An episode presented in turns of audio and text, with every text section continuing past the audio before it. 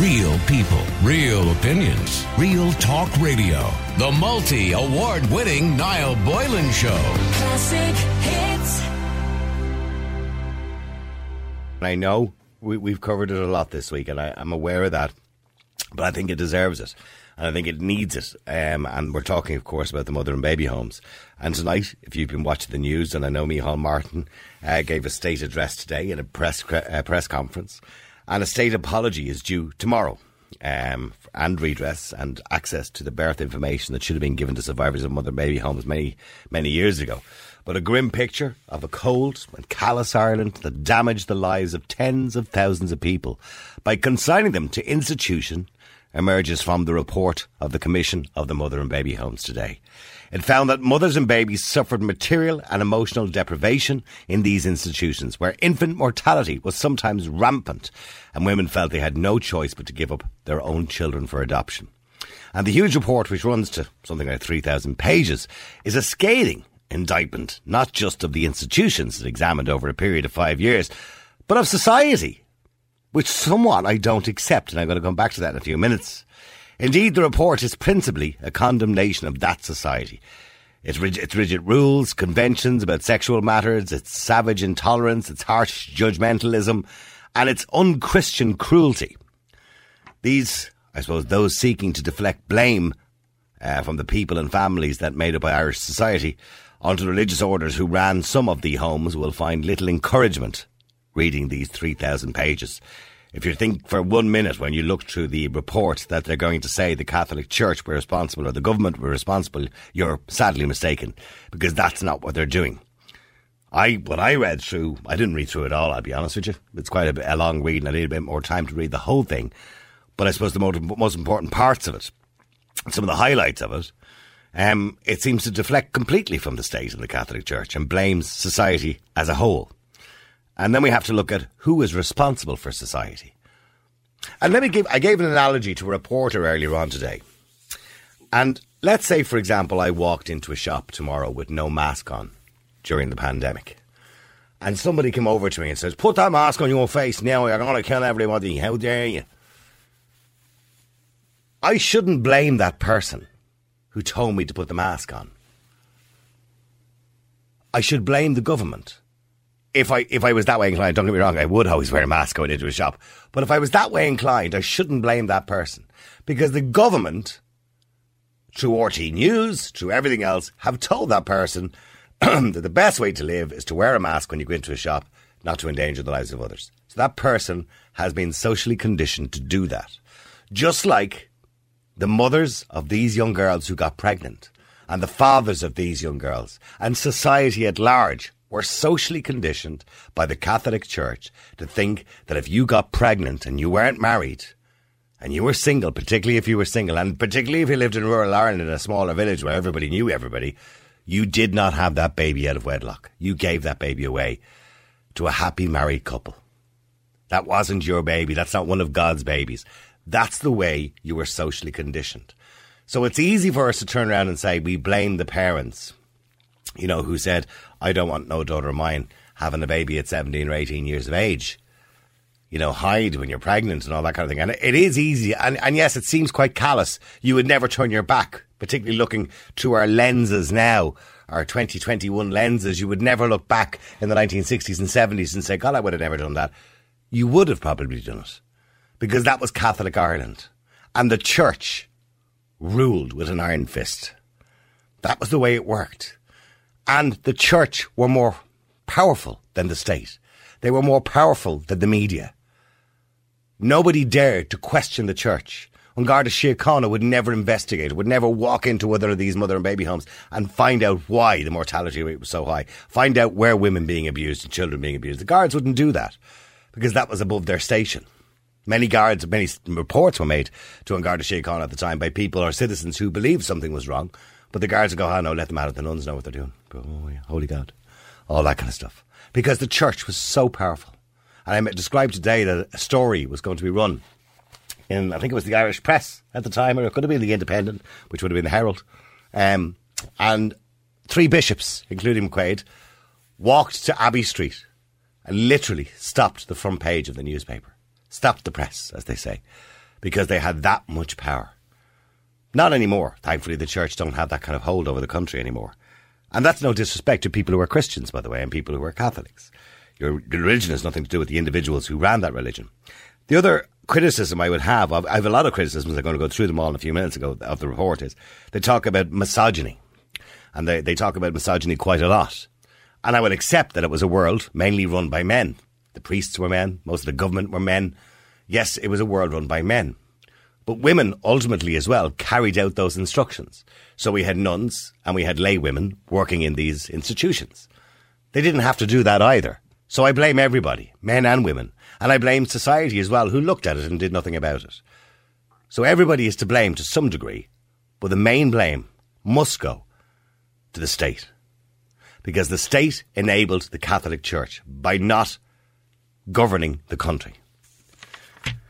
Now, there's a lot in it. I'm going to go through it all in a few minutes, but I want to talk, and I want to hear your response, by the way, to the report. I want to get, you know, I want to find out what you think, because they go on to say that uh, this wasn't a commission of inquiry to obtain the truth. It was a commission to bury the truth forever. And this is according to the Irish First Mothers Group. They release a statement condemning the report. They say, they state that the official inquiry into the mother and baby homes has absolved both the church and the state of any systemic responsibility for what it admits is the effective incarceration of pregnant mothers.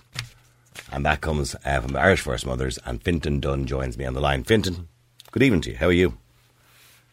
Good evening, Niall. It's great to talk to you, and the last time I spoke to you was with our co-founder of Irish First Mothers, Cathy McMahon, who founded the group before Tuam came to public notice.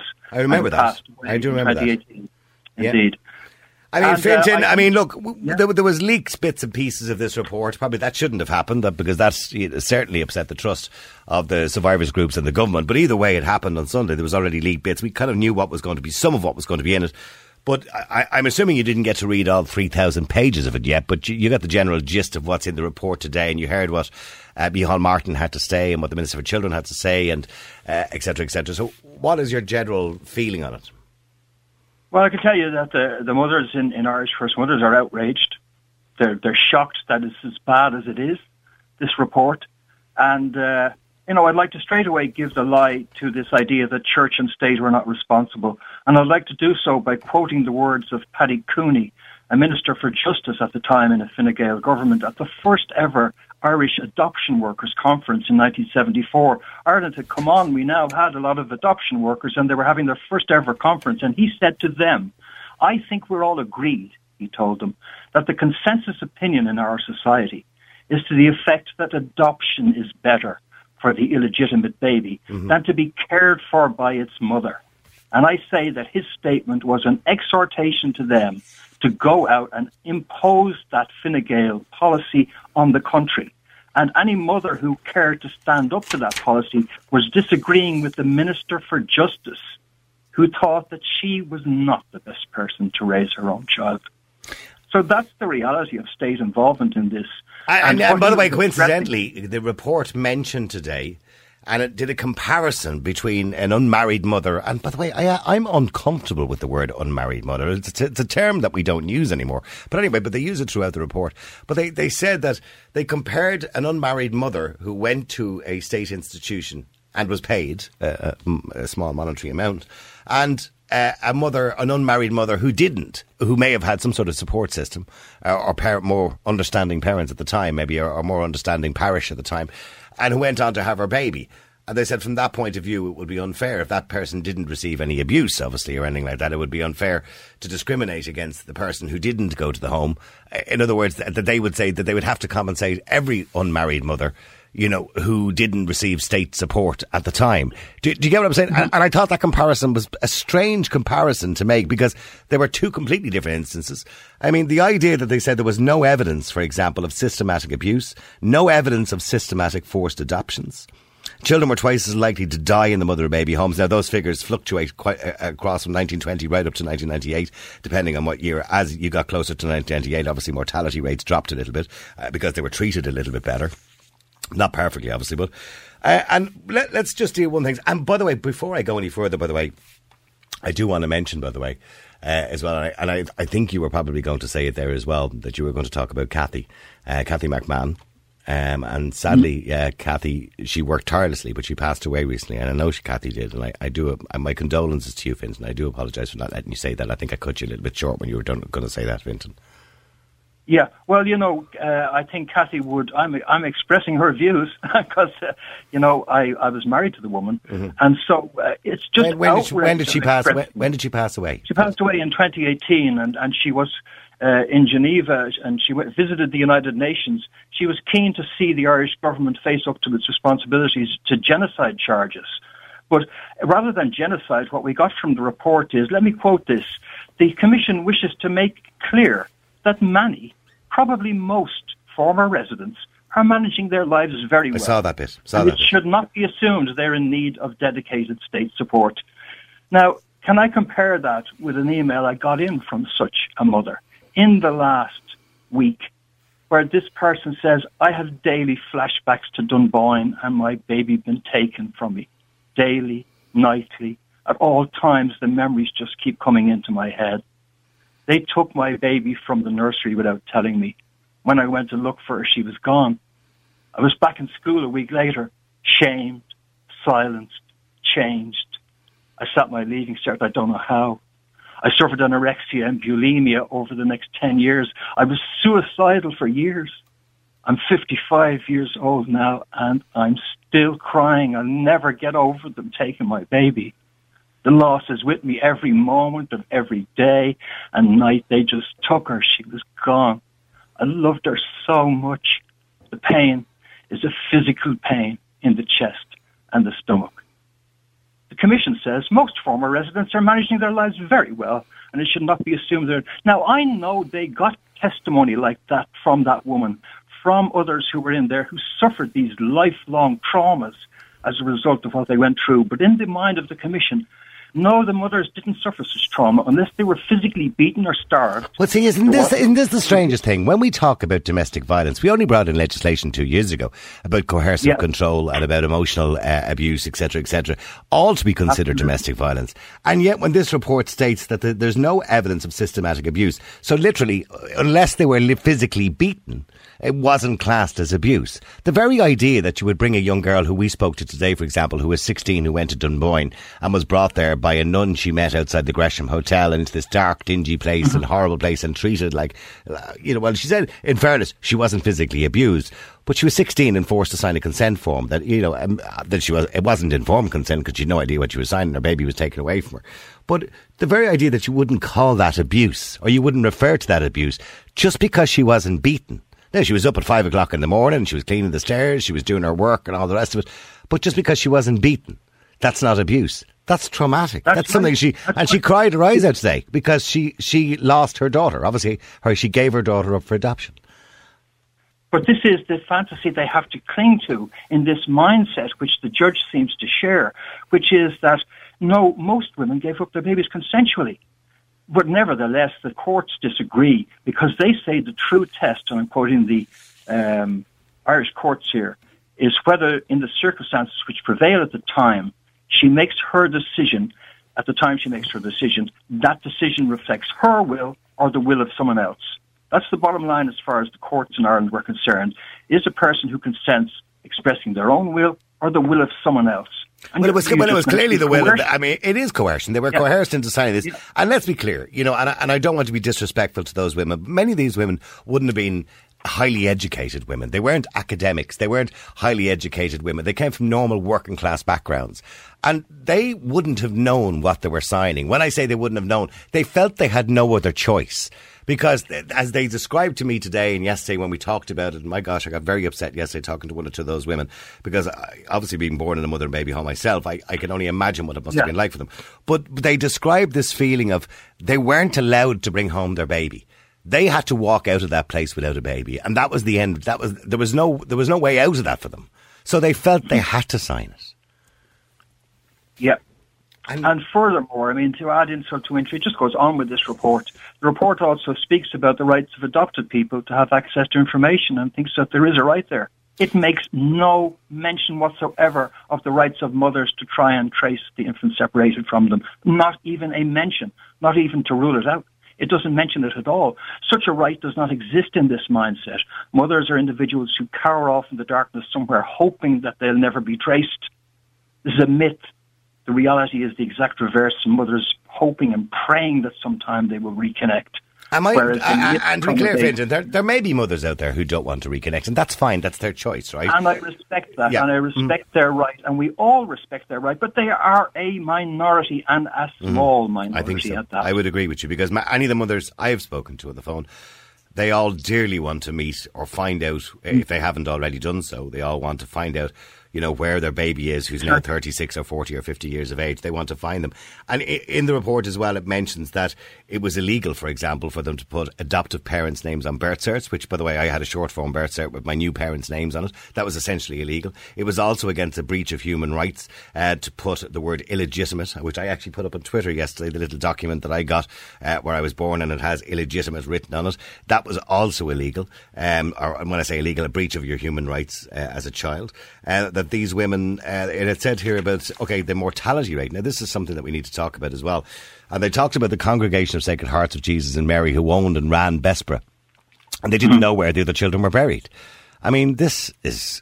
You couldn't make this stuff up. You just couldn't. The, the burials of the children who had died in the three Sacred Heart homes in Bessborough, Castle Pollard and Sean Ross are not recorded at all. More importantly, there is no certainty about where they're actually buried.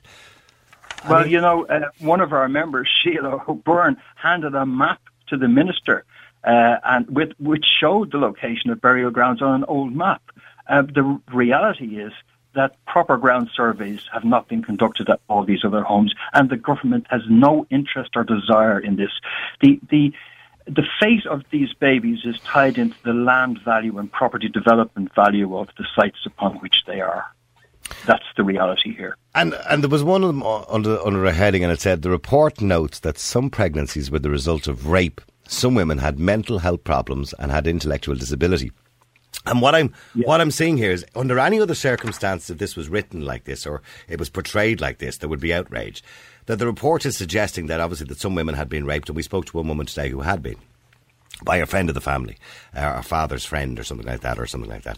And she didn't want to go into too much of that on the air and talk to us, but that was the case. And they were more concerned about her pregnancy than they were the fact that this poor fifteen-year-old mm-hmm. girl was raped. But it said some pregnancy was the result of rape. Some women had mental health problems and intellectual disabilities. That immediately demeans those women who were raped into somehow victim blaming them. In other words, it wasn't the person's fault for raping them. They happened to have mental health problems and intellectual disability, and maybe this was the reason. And maybe I'm reading into that wrong, but it seems to demean the first First part of the sentence, if you know what I mean. I, I just find oh, that there's a little bit of circumlocution there, maybe because many of those who were raped were eleven, twelve, thirteen, fourteen, and some of those who were being raped were being were at a mental age of seven or eight, but were aged thirty and thirty-five, and were on three or four pregnancies, mm-hmm. and this was not being reported to Gardaí. So.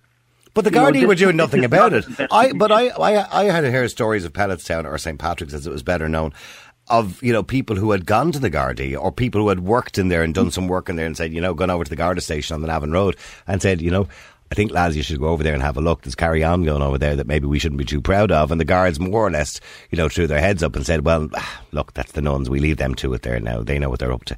So there was that kind of attitude in society as well, wasn't there? Well, there was, absolutely, absolutely. But, you know, it was the Commission's job to show the fullness of what occurred. And they have betrayed the memory of those mentally incapacitated individuals who were the victims of multiple rapes and had these diminished mental capacities. They do not feature because this Commission did not go out to investigate anything. It sat on its commissioner ass in a building somewhere, and you had to come to them. And if you were a person who was uh, mentally incapacitated in that fashion, you weren't going to be able to do that. So you don't even feature, so, not even as a memory. Realistically, I think everybody that I've spoken to or anybody who's been involved or born or had a baby in any of these homes in the last uh, six or seven hours that I've spoken to believes this report is not worth the paper it's written on because it doesn't acknowledge what happened. Yes, we have the Taoiseach has said he's going, even though he was asked would he delay the apology to give people time to, to read it. I mean, it is a long read to go right into it. It's three thousand pages. And he said uh, he's not going to delay it. Uh, he's going to give the apology tomorrow. But is it acceptable, Fintan, that, you know, we have a Taoiseach of the country who's going to stand on the doll tomorrow and apologise for something that clearly I don't believe the state has an understanding of? Absolutely. I, I think it would be very ill-advised to give an apology. In the first instance, let's be frank, the government has on prior occasions made it clear that these apologies are moral apologies. They have no legal value, and the government is not, repeat, not admitting responsibility when it makes such an apology. So in the light of that, and in the light of them, them, them through the report and by accepting this report, maintaining this illusion that we, the mothers, consensually gave their children up, that no substantive abuse occurred, uh, denying the real abuse of removing the children. No, I think we need... Well, well I mean, essentially what they're saying too, I mean, in the, in the list, of the, in the draft as well, that they're talking about what they're going to do better, they're talking about giving medical cards to people, et cetera, et cetera, and uh, financial assistance and supports uh, services. They are saying we're not giving any money uh, unless somebody has been very badly physically abused and can prove that. That seems to be what they're suggesting. And I, I don't want to be putting words into, pe- into people's yes, thoughts. That's pretty much it. Yeah, that, yeah. That, that is pretty much it. Because that, what, that, that what they say, and I go back to what they said, they're comparing a woman who had a baby in one of these institutions to a woman who is a single mum outside the institution having a baby, and they're saying if we have to financially redress the person in the institution, well then we must redress those people, the single parents or unmarried mothers outside those institutions who went on to have their babies, who didn't get state support at the time. So they they would have to redress them too. In other words, they're comparing, so there's no reason to do it. Yeah, but that, that's ignoring, by, in, by their standards, that removal of a child is not an act of abuse. It is an act which inflicts a lifelong trauma, lifelong P T S D, lifelong complex P T S D, and other symptoms are the results of such removals. So the government has no nothing in place six years into this. You see that, that, that email I read to you, Niall, there from that poor woman who's now in her mid-fifties and still crying from what happened back before the Leaving Cert. She's still like that. Six years ago she was like that, and she will be like that, because going to counselling is not going to sort that out for her. She needs, like a concentration camp survivor needs to meet with other concentration camp survivors. That's what she needs, so they can all know and understand and feel what they went through back in those places. And in that moment of healing with each other through shared experience, there is great healing. This is the work that Cathy did when she was alive. Mm-hmm. And the failure of the government to take that model on board and realise that, no, they need to build a community of healing mothers who can help heal others and spread the healing outwards. It cannot come from cold clinical interactions with individuals who have no idea what it was to be in a mother and baby home. Well, they, when, they did, when they did seek to, to minimise what they believe was the word abuse, and they used the word abuse, they said in terms of abuse, the report states that the Commission did not hear any evidence of sexual abuse of child residents, but did hear some evidence, they use the word some uh, cautiously there, uh, of physical abuse, which, while unacceptable, was minor in comparison to the evidence of physical abuse documented in the Ryan Report. And of course, the Ryan Report in relation to sexual abuse by the clergy. But but in, but in saying that, you know, when they talk yeah. about it, it was minor. I mean, how can you turn around? When I listened to the, the, the documentations of some of these women who were on the show yesterday and today, and when I spoke before about this, and I had women crying on the air, still thirty years later, sobbing yep. their hearts out of the traumatic experience. Okay, they may not have been belted across the head by somebody or hit with a stick or sexually abused, but the traumatic experience they went through of having the most precious thing in their life taken away from them. Yeah. And, and indeed the physical harm which resulted from births which were often left them unable to bear children subsequently because mm-hmm. of the conditions of their birth, or inflicted severe pain and distress upon them unwarrantedly by the denial of medication, et cetera. This commission is living in fantasy land. With due respect to the judge, I think that the great disappointment and, and the reason we're in this situation is a judge thirty years younger would have been a better choice, would not have shared the cultural values that we seem to have informed this judge. They they don't seem to want to proportion, proportion any blame. Um, they're talking, they, they go on constantly about society and societal issues. Do, do you blame anybody for that? We have to arrest them as well. There's a famous Monty Python sketch, you know, oh, when know, yeah, yeah, away, where he yeah. says society's to blame, and the policeman says, yeah, we'll be arresting them as well. Mm. No, who, well, who, is who is, whose fault blame. Is it? Who? I mean, who, if you were to if you were to blame somebody, yeah. if you were writing this report and you wanted to blame somebody, although the government, by the way, said the Catholic Church should respond with an apology as well, but who would you blame ultimately for this? Ultimately, I would have to compare the actions of those wonderful lay people in the Legion of Mary and the Christianity they displayed with the politically motivated regime set up by church and state, who shared a political ideology and wanted to punish and destroy this cohort of mothers, whereas their their their comparatively Christian cohort in, in the Legion of Mary didn't do that. That's the acid test. So this is not down to the people of Ireland. This is down to a particular mindset which was developed by this particular ideology. Church and state linked with each other, and they imposed it first through the church, and then from nineteen seventy-four on, after that statement by Minister Justice Minister Paddy Cooney, the state enforced the same policy. So that's I mean, what I would say. Absolutely. So so th- this was a brainwashing or of sorts, or social conditioning of society by the state, by the church, the Catholic Church, that any woman who wasn't married, and particularly those who were younger and had a baby, uh, should be shunned by society and shamed. Shamed, punished, attacked as a cohort, destroyed, wiped out, their babies taken, they'd no right to them, they'd no rights, they, you know, the whole nine yards. And again, I say, compare that with, you know, maybe the fact that I was in the Legion of Mary. I, I'm not particularly religious, Niall, but I was in mm. the Legion of Mary. They're damn good people, they did damn good work. You said a few prayers and all that, mostly you changed beds and stuff like that and helped run the hospitals. And that was the true Christianity of Irish people as expressed by those individuals. So quit trying to blame this on the Irish people en masse, as if we were all ignorant rubes. We well, I, well I, I think I gave a good analogy, and I gave it earlier on when I was speaking to the Associated Press earlier on. Mm-hmm. Uh, and I know it, it's an analogy about a pandemic, but, you know, if somebody comes up and tells you to put a mask on in a shop, you know, not that I would go into a shop without a mask, by the way, but if they did, I don't blame the person. I blame the, the people who told yeah. that person to behave like that and react like that towards other human beings. So in other words, you're, it's a social conditioning. It's all social conditioning. So people were told, parents were told by the, the local parish priest and the local teachers and everybody else that yes. this is the way you behave towards a young girl when she gets pregnant. Yeah. And and the bottom line is that legally what you have to do is apply the, the international standard. And that is that there, there was, this was effectively genocide, which was ongoing. But if the Irish government was is still in power and were the Nazis, they'd be coming out with a report saying, no, they weren't actually concentration camps at all. They were um, the sanctuary camps we set up because there was a lot of prejudice against Jews and people like that, you know, in society. So mm-hmm. that's why we set the camps up, just to help them out, give them somewhere to go. Yeah, you see I, how what the, the lie is, how it's... Well, I, well I, I always refer to them as baby factories because that's essentially what they were. Yeah. You know, and, and, and, and the argument that they didn't get any money, well, they got paid by the state and they also got donations, but they called it donations because I know my father paid for me. Yeah. Uh, he gave a donation uh, at the time when I was adopted in nineteen sixty. Well, actually, nineteen sixty-four, I was actually adopted. I was born in nineteen sixty-three. So at the time, yeah. I, and everybody was expected to give a donation. And listening to one of the, the, the women today uh, document the time that she was there, and she said on a Sunday she would have to go and make the tea and get the biscuits for the couples that would come in on a Sunday after Mass to pick a baby. And I said it was almost like, you know, uh, you know, going into a pet shop to pick a puppy. Uh, and she said, you, and you'd be, you know, making the tea and biscuits for them, hoping they wouldn't pick your baby. And I, oh my God, how can you even uh, you contemplate this? You know what I mean?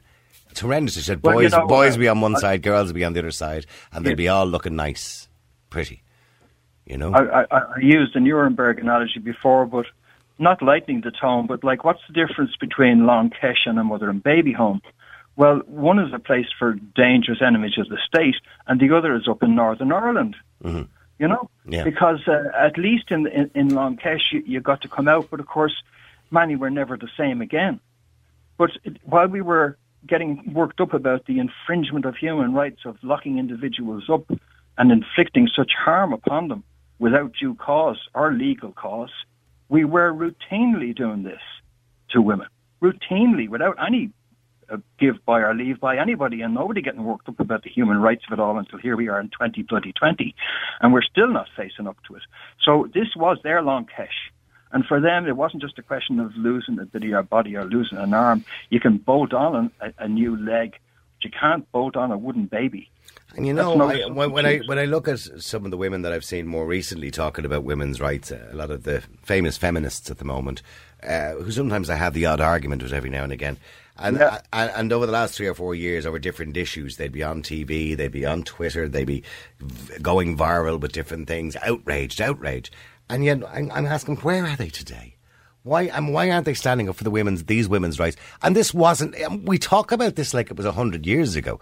This was only, you know, thirty or forty years ago. I mean, this it's not like in the long distant past. I mean, this is only fairly recently that we treated women in Ireland like this just because they were a subsection of women who happened to get pregnant and not be married at the time. It's crazy. Yeah. So where it's, are they, where are these women standing well, up for their rights today? They weren't there for us. They haven't been there for, for the First Mothers organisation down the years. Irish feminists. Well, well, why aren't they on Twitter? Why aren't they trending on Twitter at the moment, outraged by this report from the government that it doesn't do I, enough for I, Irish I, women? I don't see it. I don't know whether it's a class issue or something. Uh, maybe that's part of it, um, mm-hmm. or perhaps it is also that.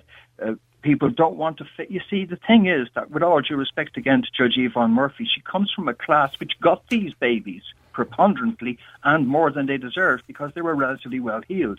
And that was the criteria. And essentially, this was a movement of children from the disadvantaged to the advantaged. And so that advantage set, they don't want two things. Mm-hmm. They don't want their adopted children going looking for their origins. You know, in many cases, because again, the Irish tendency to just leave alone, alone, say nothing, leave it all in the dark. And they also definitely don't want voices from the past showing up knocking on the door.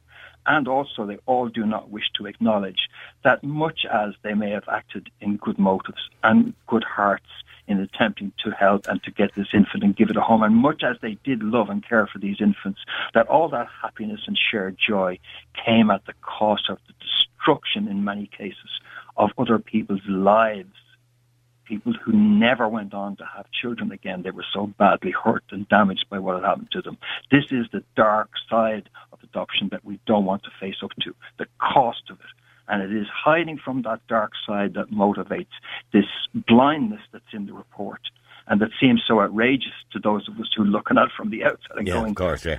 What country were these people in when they did these interviews? Who did they speak to? Because it doesn't reflect the reality that's been reported in Irish media and that we in our interviews and, and, and chats and discussions with the mothers know.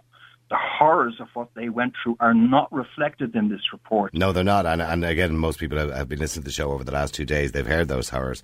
But listen, I, I wish you well, Fintan, and keep up the good work. Fintan Dunne is a spokesperson for Irish First Mothers. Thank you very much indeed for joining us on the show. I want to take your comments as well in relation to this, by the way. And I don't I don't expect all the listeners have read the full three thousand page report, by the way. But I've given you the general gist of it. Fintan's given you the general gist of what's in the report. There's not much else in it, to be honest with you. It does give docu- uh, documented accounts by many women of what happened, and you know, it gives you facts and figures about how many died in each individual place at the eighteen institutions that were covered under the investigation.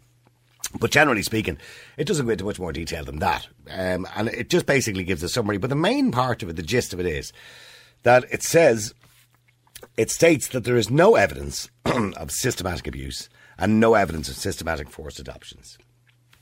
That's not what we've heard from people who've been in those places. That's not what we've heard.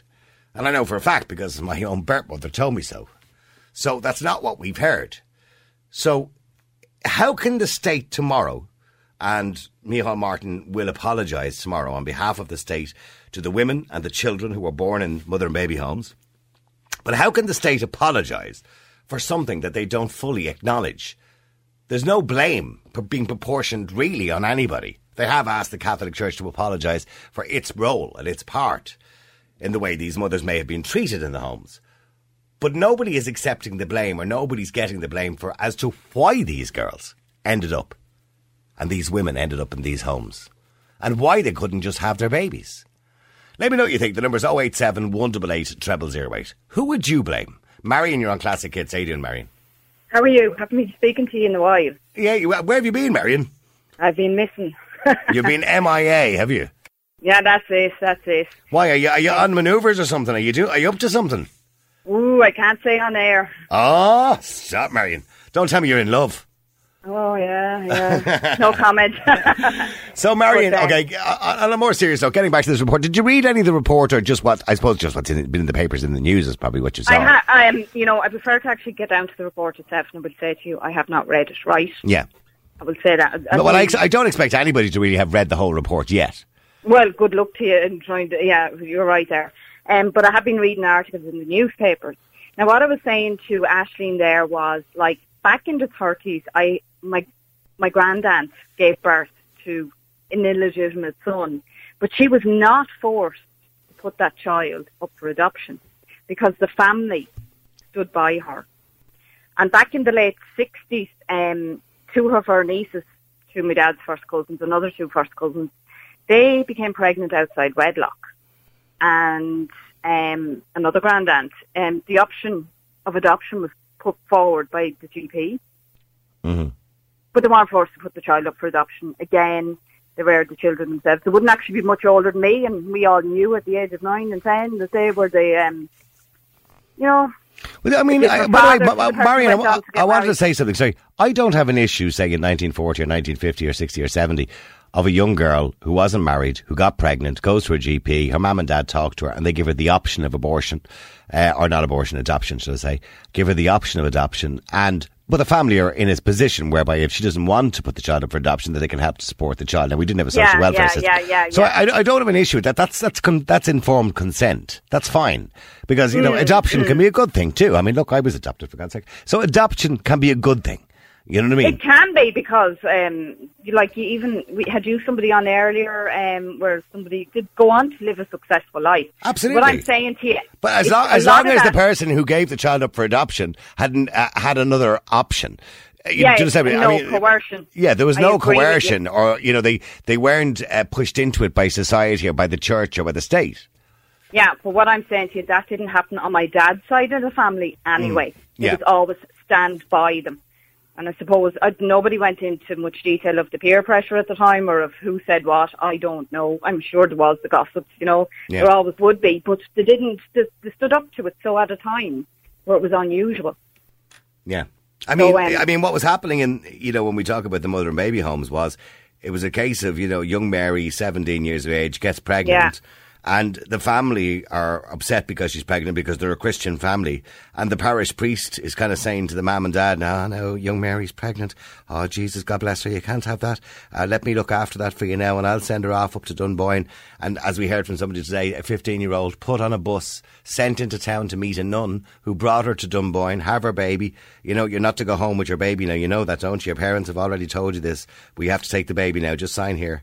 You know, sixteen yeah, years yeah, of age, yeah, signing a form, that's not informed consent. No, it's not either. But I, I'm just saying to you, at that time, now I do know of a case where there was a Mary, seventeen, and um, unfortunately her mother was a deserted mother, and um, the father had abandoned, had a second family in the U K, and there wouldn't, there would have been a financial problem there. Mm-hmm. So she she ended up putting the child up for adoption, but uh, she went on to marry the father and they reunited with the... The, the adoptee, and apparently in the same county as well, she was reared. But um, there was that kind of situation where there was financial constraint. See, but yeah, but the, um, yeah, but the Constitution let these women down because according to the Constitution of Ireland, no woman should have to go to work to facilitate raising a child. Yeah. So the Constitution let these women down. These women, we we did bring in a social welfare system, you know, not eventually. Long after. Yeah, eventually. Now, that's, this that's, that, that helps support women. There was no women. Social welfare for deserted wives either. Yeah, but there was no you HAP. Know, there was no time. HAP scheme for them to get rent for a house, or there, there no, was no, no, no single no, parent was. Income. All this. So there was there was yeah. no support system there, unless the parents had money. They were snooping. No, now I will say to you, my my great grandparents had not got money. Mm. You well, know, unless, um, well, unless they were willing to take on the extra added cost of having a baby in the house. That's the point. Oh, they, they yeah. did. That's, they, yeah, they that's did, what I'm anyway. saying, yeah. No, they didn't, yeah. And, and a lot, by the way, can I say, a lot of women did this. When you go back in time, I remember there was two lads on Air Road and the sister had had a baby very young and not going to a mother and baby home. Instead of that, what that would happen is their mother or, you know, their or family an aunt or an uncle would adopt the child. Like that, yes. Yeah. And, um, and nobody would be none the wiser. I'll tell you a story. Um, my grandmother, on my maternal grandmother, was to learn in her sixties. Somebody she'd known in her entire life was actually her first cousin. Mm, right, yeah. And it turned out... Well, that was that quite common. And again, that's to do with the shame because, you know, it was shameful for this young girl to have a child. But do me a favour, stay, stay there for a second because I want to go to Padraig as well. Padraig, you're on Classic Kids. How are you doing, Padraig? Greetings, Mister Boylan. Greetings, Padraig. How are you? Oh, how's your COVID, by the way? Because you did get the COVID. How are you now? Uh, so like I said, Niall, you couldn't kill a bad thing. Sail through it. Yeah, walk uh, in the park, was it, was it Padraig, yeah? Well, be honest with you, I've had worse flus, Niall. Okay, so it was, okay, so you had bad cold symptoms? Well, no, I, had, I just had a fever for three days. I was in a scratcher for three days. Not a bother on me now for the last seven. Well, I'm glad uh, you recovered. The, well, thanks very much. The stats are over seventy, underlying issues, ninety percent of people are, are are dying from it. Let's get the stats correct, you know? Listen, well, it's not even that high, but why don't you, yeah, I don't think that yeah, statistic well, anyway, was correct. It's true. Being, well, anyway. I had other family members that got it, my sister and family, that they're all, all very well, and they, they said likewise symptoms, they've had worse flu. So anyway, meantime, back at the ranch now. Yes, okay. Well, for, for most people, that is the case, uh, thankfully. Yep. But for some people, unfortunately not. Okay, but so, okay, Paddy, getting back to this particular story, I, I'm assuming you haven't ha- read the report. I'm assuming most people haven't read the full three thousand page report. But you've been watching the news and you've been hearing about it today. So what's what's your feelings on it? Yeah, no, no, Jesus, life's too short for that, Niall. But look, you have to... Look, first of all, obviously Ireland was a different place. And I, I think, to a certain extent, Niall, you've been a bit disingenuous because... most of this was instigated by the families. The, the priest, the church per se, nurses, nuns, didn't come into people's houses, drag their daughter, pregnant daughters away. The, it was instigated by the families because of the shame. It was taboo. We all know it was a stigma to have a child outside marriage. But who put that? Who put that blame? That stigma. Yeah. Who, who well, created think, that stigma? Well, there was, there was a lot of taboos, as you know. That was one of them. But at the end of the day, Niall, a lot of this was... was and so by the way, by the way, Paddy, there was cases where parish... We had talked to a woman yesterday who then the parish priest and the local teacher uh, come down to the house and advised the parents that she should send her to Dunboyne. So there, Niall, was, there was cases of parish priests I'm, knocking I'm on sure, doors. I, I'm sure there was, Niall, but they would be in the minority. I'm telling you, the majority of these cases was instigated by the family. Yes, I'm, a, I'm agreeing with you. I'm agreeing with you, but, but, but I am coming back to... why the families did this. So normal, you know, men and women of society at that time felt it was wrong for a young girl to get pregnant without being married, because then, of course, we had the old shotgun weddings, and I'm sure you remember them.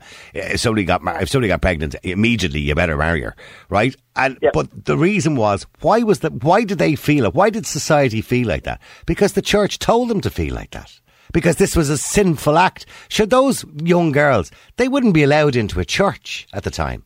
Well, exactly, Niall. As you're probably aware of this as well, even married women back then, if they had a child, they had to, had to be churched. Do you ever hear that? Married women had to be churched. It was a thing called being churched. It was something, yeah, yeah, yeah. yeah. What, what, what, what did that mean? Done again, special well, what, blessing what, what, outside, or I, I don't what, know, there was something like that, all well, right. Well, okay, well, no, go ahead, Patrick. I'll tell you what it meant. It meant that they were deemed to be unclean, and they had to be churched. And uh, this is only going back to the seventies now. I think this died out. But look... If they died out in the seventies, yeah. And when you, when you say... Oh, no, I'm just curious now. When you say they had to be church, what, they had to make a visit to a priest to be blessed or something like that? They, they, they had to go to church uh, and because the sexual act, act per se was deemed to be unclean. Oh, right, okay. So I, I'm, I'm really educating you tonight, Niall. Yeah. But listen... Geez, get, a wild world, what I was, mm. Getting back to what I was saying, Niall, dude, a lot of these people... Look, I, look and another... Another aspect here now, a lot of this is really pointless because a lot of people that instigated all this, they're all dead and gone. So I yeah. Mean, yeah, but that's not the point. Well, it is, but that is. But that, I mean, he has no, but ha- hang on, hang on. A lot of the, the people, the women who had these children, they're not dead and gone. A lot of them are still alive. We've spoken to them on the phone over the last. I, I mean, Patrick, when, when, when we talk about things that were wrong, like the fellow who went to Kilmainham jail for robbing three apples, right? You know, but there's no point in us talking about that now. It's one hundred twenty years ago, right? But when we talk about this, this only finished in nineteen ninety-eight. Correct, from twenty-two to ninety-eight. Yes. Yeah, so, so what I'm saying, it's not, it's not like it's only a couple of decades ago. You know what I mean? Hold on. You took me up wrong. I said the perpetrators are all dead. So what's the point in going down the road for a witch hunt? I, I, I'm aware that a lot of people that were born in these are still alive. They've been all over the media. There was a man on, on Joe Duffy today. He said we should take all the land off the church.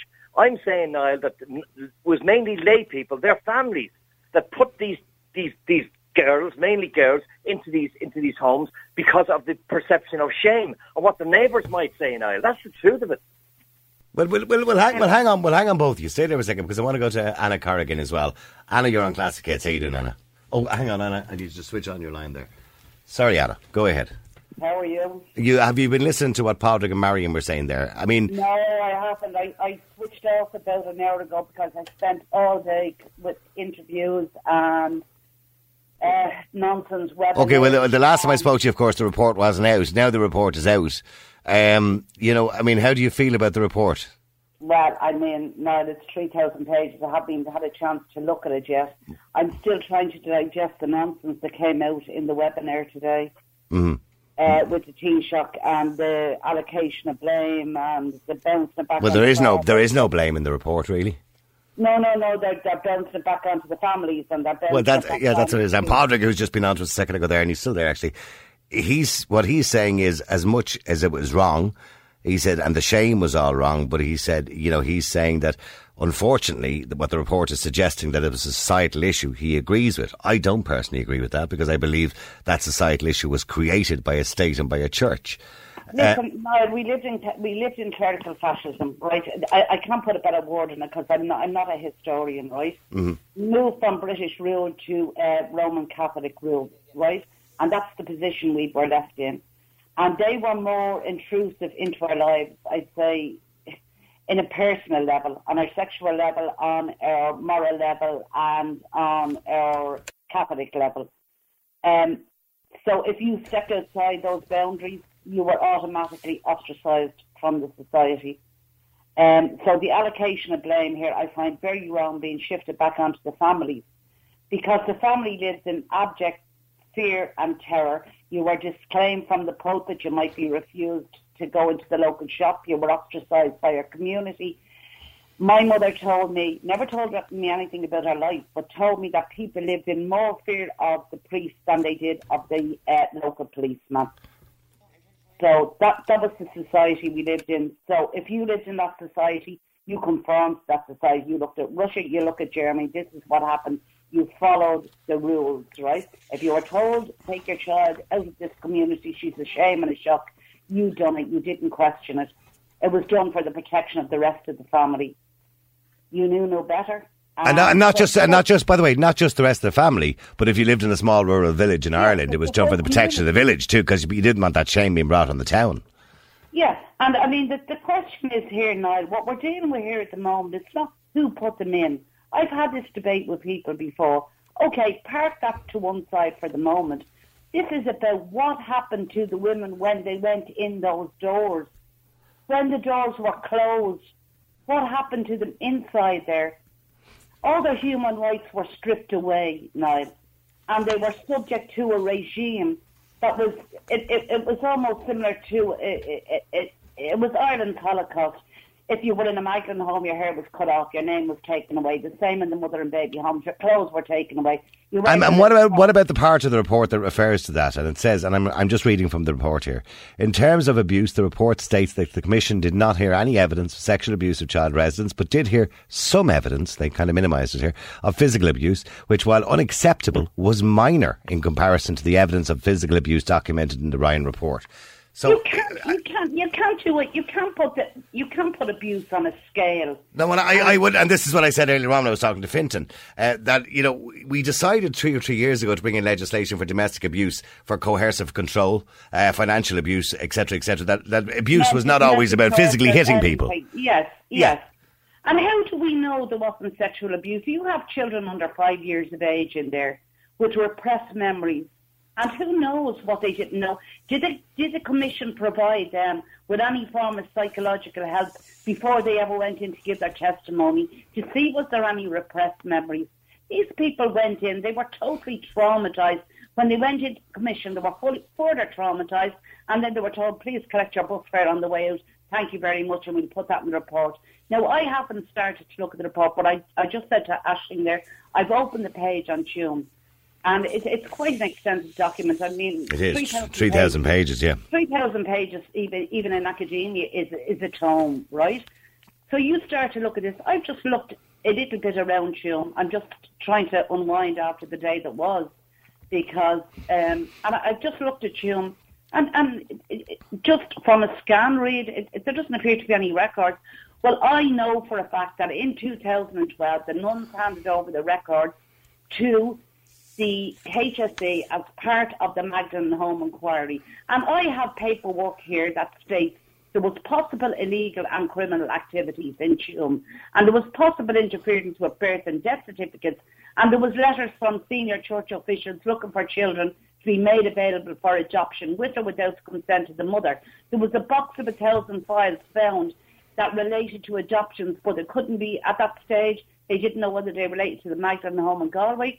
and they mm-hmm. oh, did they relate oh, to they, and they, they said the same thing about uh, Saint Patrick's, or no, so about Bessborough, Castle Pollard and Sean Ross. They said the burials of children who died in the three Sacred Heart homes are not recorded at all. More importantly, there is no certainty about where they are actually buried. Uh, the Commission this previously this lied under the matern- or under the Maternity Homes Act. Every child that died in that home had to be notified to the local health service or the county council or whoever. Well, it seems they weren't recorded.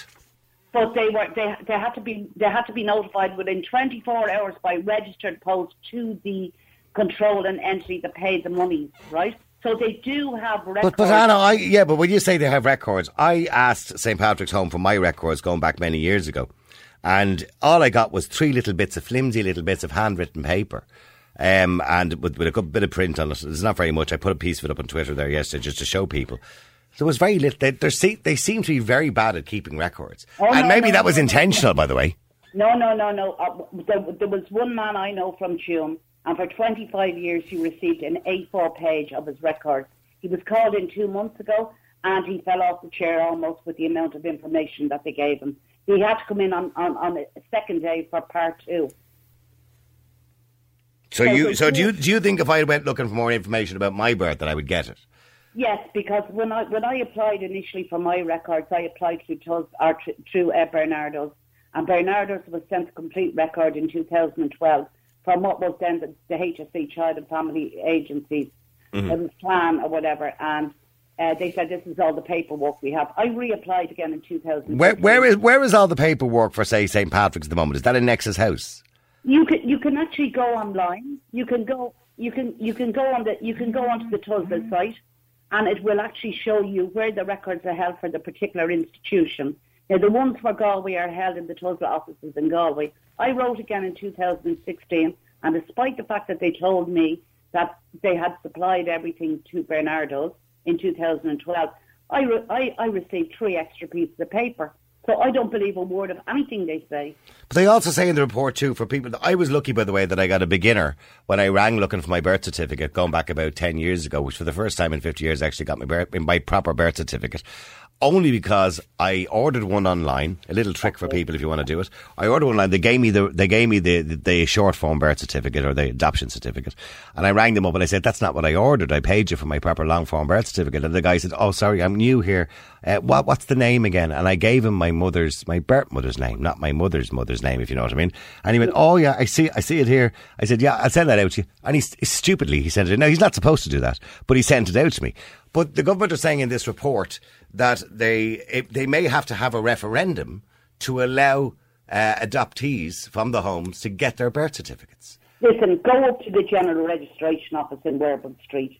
If you have an inkling of what year you were born, take down the book of the year that you were born. If you happen to know your birth name, just go through it. It's divided into four sections, three months, three months, three months, three months. Go through it, uh, check up Saint Patrick's, and pay four euro and pull that cert, right? And it will actually give you your birth your cert. Proper long form birth certificate. Your proper, it won't give you the. It can give you the entry in the ledger. Well, so look, well, look, there, I, I, you can look for it. I have to go into a break, and it's been lovely speaking to you again, and, and I, I hope you get a chance to go through it. Uh, I just, hope you just, get a chance to get a sleep. And I know, well, I know, yeah. Another day. Uh, by the way, just finally, last question for you, just before you go. Do you believe that the Taoiseach should delay the apology tomorrow? To give... Of course he, of course he should. We haven't had time to digest. People are still apoplectic, and I'm apoplectic about what came out today. A complete, a complete whitewash, and I haven't even read the report yet. And then to come along with this government action plan. I've I saw that, yeah. yeah. Wallop in all my life. You could have brought the people in initially, sat them down at the table, said, "Okay, you were in a home. Here's forty thousand. Now, will, will that help you some way?" Right? Well, but according to the report today, it doesn't look like they want to pay anybody unless they've been physically no, no, abused. No, no, but I'm talking yeah. about the millions, the millions they spent on the commission. Instead of just saying, "You could," you, what they've done, you could have just said to somebody, "Come in. You were in a home. Just show me your, your time you were in there. Okay, here's forty thousand. Go away." This is absolute whitewash cod. cod okay. Wallop. No, I know, I get you. In other words, you can't apologise for something if you don't acknowledge that something actually went wrong in the first place. And we and haven't read the report to yeah. actually correct correct the errors in it, because I know from the scan reading, and it was only a scan reading in June, I know that this is not all-inclusive of what actually happened in June. Okay, well, listen, thank you very much indeed, and I appreciate you coming on the air, Anna Corrigan, who's the uh, Tuam Baby Fam... Oh, sorry, I'm forgetting the name of the organisation. I do apologise, Anna.